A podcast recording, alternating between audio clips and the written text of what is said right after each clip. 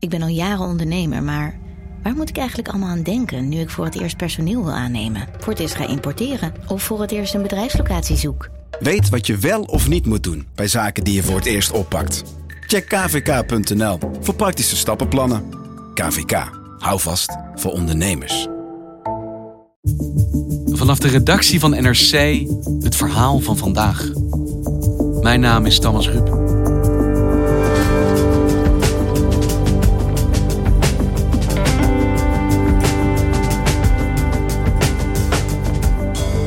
Vandaag begint de strafzaak tegen filmproducent Harvey Weinstein. De man die is verworden tot het gezicht van MeToo. Meer dan 80 vrouwen beschuldigen hem van seksueel wangedrag, van intimidatie tot aanranding en verkrachting. Verdwijnt Weinstein voor de rest van zijn leven in de cel? Of kan dit nog heel anders lopen?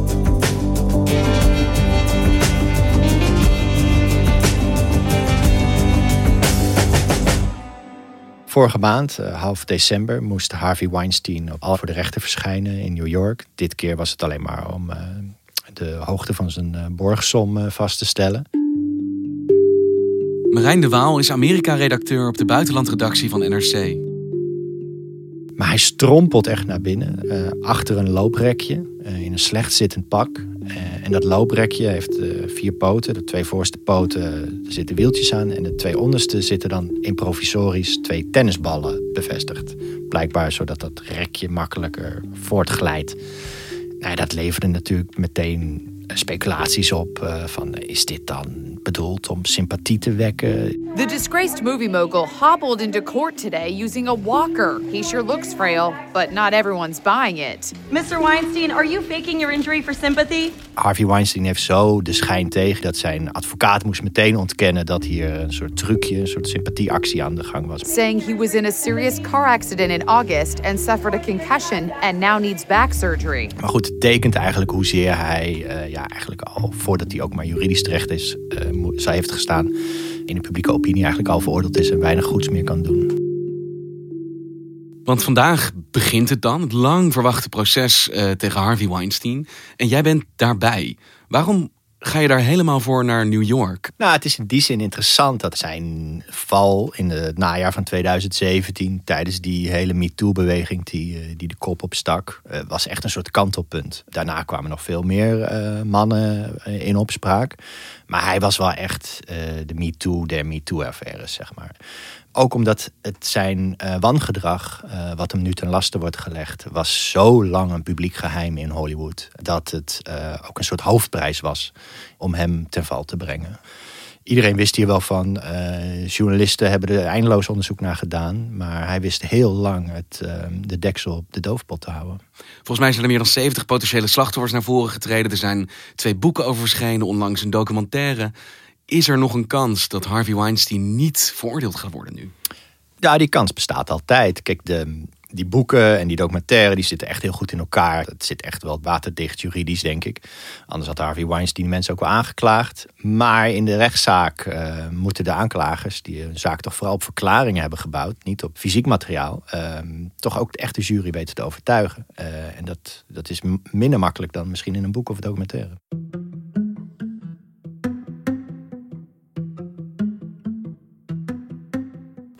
Wat ik merk is dat Harvey Weinstein in mijn hoofd zo vereenzelvigd is met MeToo en die beschuldigingen. Dat ik, ja, ik ben een soort monsterlijk beeld als ik hem uh, uh, voor mijn geest haal. Wat het heel makkelijk te vergeten is eigenlijk dat het nog maar een paar jaar geleden is. Dat hij heel iemand anders was als je het over hem had in Hollywood. Hoe is hij op die plek terechtgekomen? Nou, kijk, hij heeft een bijzondere loopbaan. Hij was een uh, simpele jongen uit Queens, Volkswijk in New York. Begon met het organiseren van concertjes. Had ook wel uh, interesse in cinema. Dus begon in de, in de popzaal die hij had ook films te vertonen. En zo langzaam maar zeker rolde hij in die, in die filmwereld. En werd hij daar gewoon een van de meest uh, succesvolle producenten en distributeurs uh, van Hollywood. Heel veel mensen zullen hem misschien niet gekend hebben voordat hij met MeToo in opspraak kwam. Maar ze zullen zijn films absoluut wel gekend hebben. And you know what they call a, a quarter pounder with cheese uh, in Paris? They don't call it a quarter pounder with cheese? Pulp Fiction, The English Patient.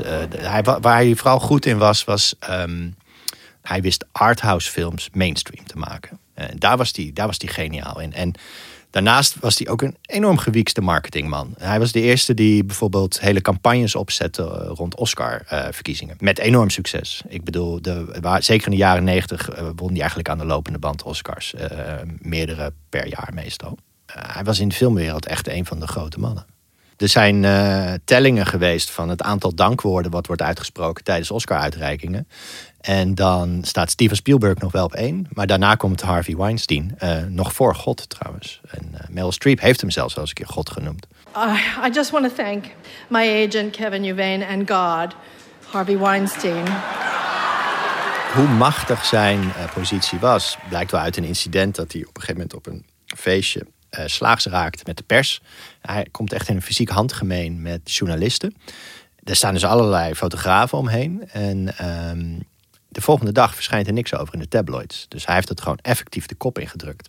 En dan wordt er ook een opname gemaakt. En dan hoor je hem zeggen: I'm the sheriff of the shittown. Zo zag hij zichzelf gewoon echt. Echt als de baas van zijn kleine uh, wereldje. En die zag dus duistere kant. Uh, was die toen ook al bekend? Was daar sprake van in de jaren negentig? Ja, kijk, hij was wel bekend dat hij een bullebak was binnen zijn bedrijf en zo. Maar het was ook iemand die gewoon met wie je wilde samenwerken, omdat het een garantie voor succes was. Uh, dus ja, hij trok in die zin heel veel mensen in zijn universum. Vooral ook inderdaad de actrices. Als je die boeken leest en die documentaire bekijkt, dan, dan hebben heel veel van die vrouwen toch eigenlijk hetzelfde verhaal. Ze werden uitgenodigd in een hotel onder het bom van werkoverleg. Kwamen ze aan bij dat hotel En dan bleek de vergadering in de suite van meneer Weinstein te zijn. I was going to have dinner with him at the Beverly Hills Hotel. And I arrived, front desk, I'm here to see Harvey Weinstein and um, tell him I'll be in the restaurant. No, Mr. Weinstein um, said, would you go upstairs? He'll meet you upstairs. He asked if I would continue talking upstairs. Uh, he had an office suite. En als ze daar aankwamen in die suite, dan had hij hoogstens een badjas aan. En dan stond de champagne koud. En dan vroeg hij ze om hem te masseren, omdat hij zogenaamd rugklachten of nekklachten had. Of uh, te kijken hoe hij ging douchen. One, one minute, one minute. I need one more thing from you. I have a stiff neck. Uh, would you give me a shoulder massage? I can't move my neck. He no longer seemed to want to talk about work. And he slid uh, his arm around my waist. En als ze dat weigerde, dan ging die in een soort, uh, ja, met een combinatie van bedreigingen, beloftes van uh, carrière, perspectieven, tot echt fysieke overrompeling, uh, ja, probeerde die seks met ze te hebben. I did the worst massage ever, and I could see that my massage had actually um, had more effect than I would have expected. And and like he grabbed my hand and it, he had a erection and I went fuck, um, backed up and and he goes, Sonia, you're making a very big mistake. It's your breasts. Do you know who I am? He said, You know, I, I can make your career or I can break your career. I can make it where you will never work in this business again. Soms kwamen die vrouwen er goed vanaf, bleven dus bij deze intimidatie. En soms werden ze aangerand eh, tot, en zelfs ook verkracht. En ja, omdat hij dus zo'n machtig man was in Hollywood, moesten ze vervolgens nog met hem samenwerken. Of verschenen ze met hem op de rode loper, moesten ze naast hem staan glimlachen. En die foto werd vervolgens door Harvey Weinstein uh, gebruikt om uh, te zeggen: nee hoor, er is niks aan de hand. Kijk maar, ze, ze gaan nog vriendelijk met me om. Dus het, in die zin was het een heel uh, voor hem waterdicht uh, systeem om die vrouw uh, te gebruiken. Tot nu. Tot nu.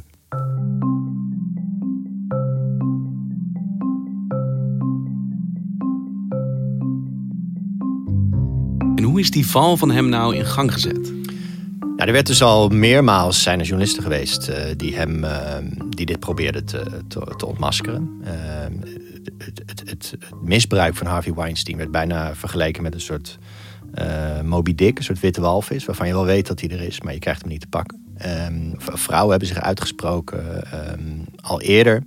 Maar goed, journalisten kregen het verhaal nooit helemaal rond. Want vrouwen waren heel bang om hierover hun verhaal te doen. Um, en dat was niet alleen omdat ze bang waren dat hun carrière door uh, Harvey Weinstein uh, geknakt kon worden. Maar hij had ook een praktijk opgebouwd waarbij die vrouwen die over hem klaagden zwijgcontracten liet tekenen. Uh, zijn, de HR-afdeling van zijn bedrijf die, die produceerde eigenlijk aan de lopende band dat soort zwijgcontracten.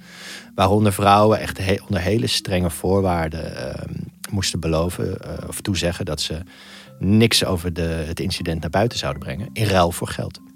Ontzettend efficiënte strategie dan dus. Absoluut. En uh, ook heel wijdverbreid in de, in de Verenigde Staten. Omdat het uh, vaak de enige manier is om. Het wordt, het wordt verdedigd ook zelfs door feministische advocaten. Uh, eigenlijk als de enige manier in het, in het Amerikaanse rechtssysteem om iets van genoegdoening te halen. Aan de andere kant faciliteert het dus dit soort jarenlang misbruik door zo'n machtige man als, als Harvey Weinstein.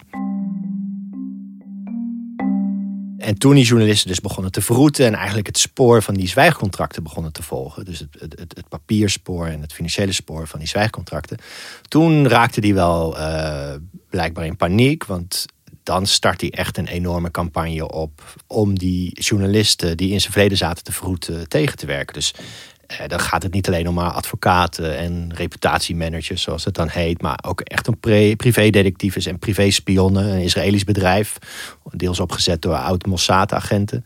Uh, die, die journalisten op, uh, en journalisten op een dwaalspoor zetten of hun bronnen gaan intimideren, anderszins tegenwerken. What is so striking about this story is just how far this effort went and how elite the operatives used were. One of those groups was Black Cube. That is an elite Israeli private intelligence agency staffed by former Mossad members in some cases. Er werd ook samengewerkt met, uh, met uh, hij werkte ook samen met zijn contacten in de media en in de politiek. En bijvoorbeeld ook, hij had contacten bij roddelbladen. Uh, en die roddelbladen die kochten dan verhalen over hem op. En die legden die vervolgens in de kluis tegen betaling. Dus dat is echt gewoon een hele omstreden campagne om, om, om de pers hun werk niet te laten doen. En hoe is dit nou uiteindelijk toch naar buiten gekomen, ondanks al zijn pogingen om dit verborgen te houden? Nou, door dappere journalisten. Want uh, Ronan Farrow, een van de journalisten die het verhaal uh, heeft blootgelegd, die is naar de New Yorker gegaan. Een, um, een blad met een uitstekende reputatie en een hele goede fact-check afdeling. En daar, die gingen het verhaal bekijken en die zeiden: Je hebt goud in handen. Dit gaan we gewoon zo snel mogelijk afmaken en publiceren. De New Yorker heeft het, uh, heeft het uiteindelijk in oktober 2017 afgedrukt. Ja. En de New York Times uh, uh, bijna gelijktijdig. CNN breaking news. Harvey Weinstein was accused of sexually harassing employees and well-known actresses over decades. Harvey Weinstein's star is falling fast. Now more than 40 women, including some of the world's most famous stars. Oscar winner Angelina Jolie told the New York Times, "I had a bad experience with Harvey Weinstein in my youth." And as a result, Dat was een soort damdoorbraak, want daarna waren er veel meer vrouwen die zich durfden uit te spreken. You may have noticed the hashtag MeToo taking off on Twitter and people changing their Facebook status to read MeToo. 650,000 MeToo tweets. 24 hours later, the MeToo tweets are about double that in excess of 1.2 million tweets from women around the world in multiple languages, giving their own accounts of their personal experiences.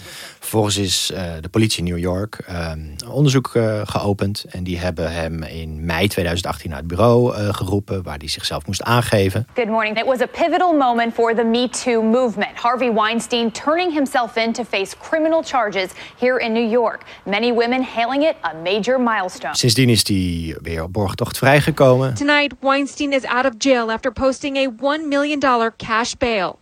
But not before surrendering his passport. De aanklagers hebben ondertussen aan die zaak gebouwd. En die hebben ze opgebouwd rond de verklaringen van twee vrouwen. Eén vrouw zegt uh, door hem uh, verkracht te zijn. En een andere vrouw, een productieassistente, Mimi Halai, die zegt dat um, Weinstein zich aan haar opdrong en gedwongen orale seks bij haar had. Daarnaast zullen de aanklagers ook nog een derde vrouw oproepen. een vrouw die al in begin jaren negentig door hem zegt verkracht te zijn. En dat doen ze om in de hoop aan te kunnen tonen dat hij echt sprake is van een langdurig, meerjarig patroon van seksueel wangedrag. Maar die journalistieke onthullingen die spraken over nou ja, meer dan 70 potentiële slachtoffers. Zo ontzettend veel meer. Maar je zegt eigenlijk dat het strafrechtelijke traject levert twee zaken op. Dat is omdat um, seksuele intimidatie valt niet onder het strafrecht. Dus daar vallen al behoorlijk wat zaken van af. Daarnaast, het moet in New York uh, plaatsgevonden hebben, in de staat New York. Ehm, en sommige zaken, andere zaken zijn weer verjaard. Dus deze twee vrouwen, die verhalen, eh, die zullen onderbouwd gaan worden door de aanklagers. En wat ze daarnaast willen doen, is in ieder geval nog één andere actrice ook oproepen die zegt uh, begin jaren negentig door hem verkracht te zijn. en wat ze daarmee willen aantonen is dat er echt sprake is van een langlopend patroon.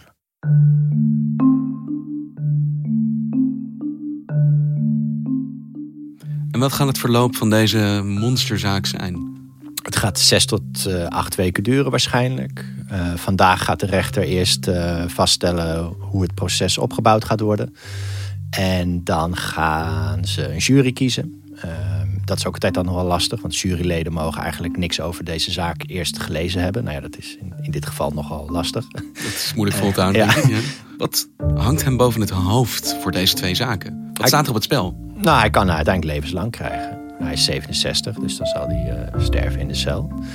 En daarnaast lopen ook nog zaken in Los Angeles, in Londen. Dus uh, hij is nog lang niet uit juridische problemen, zelfs al zou hij vrijgesproken worden.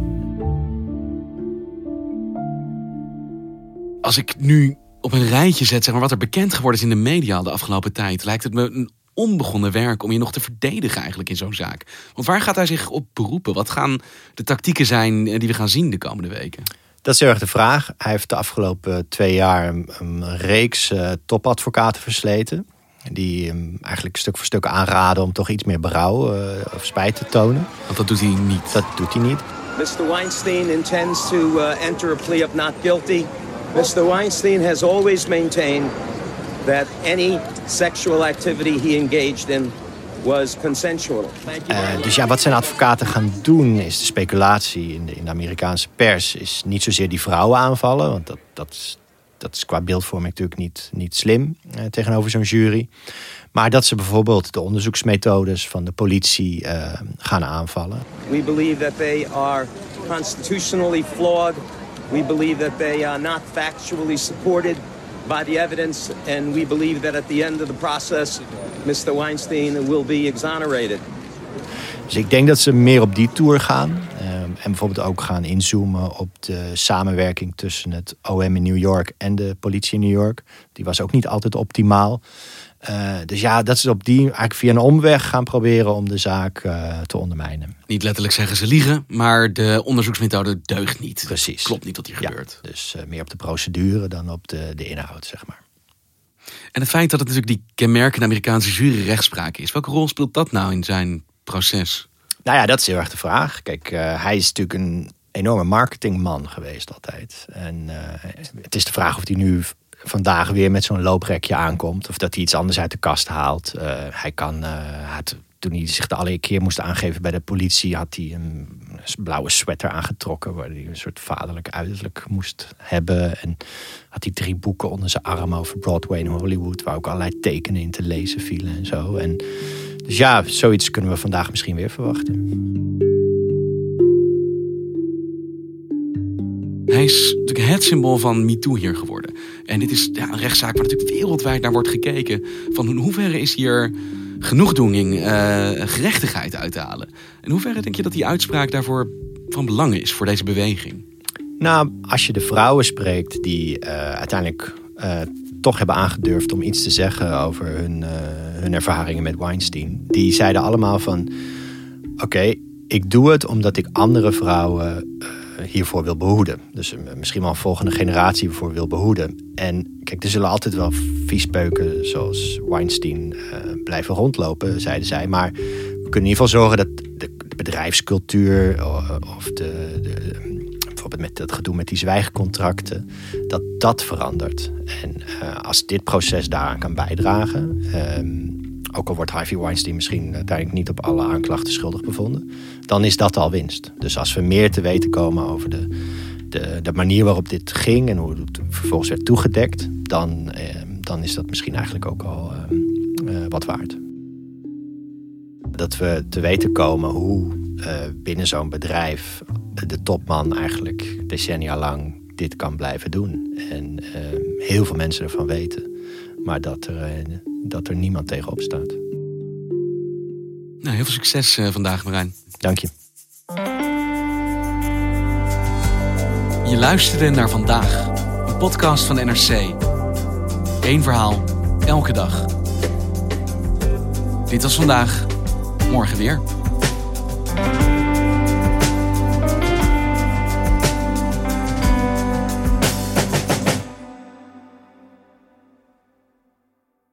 Technologie lijkt tegenwoordig het antwoord op iedere uitdaging. Bij PwC zien we dit anders. Als we de potentie van technologie willen benutten, kunnen we niet zonder een menselijk perspectief. Human-led, tech-powered noemen we dat. Ga naar pwc.nl.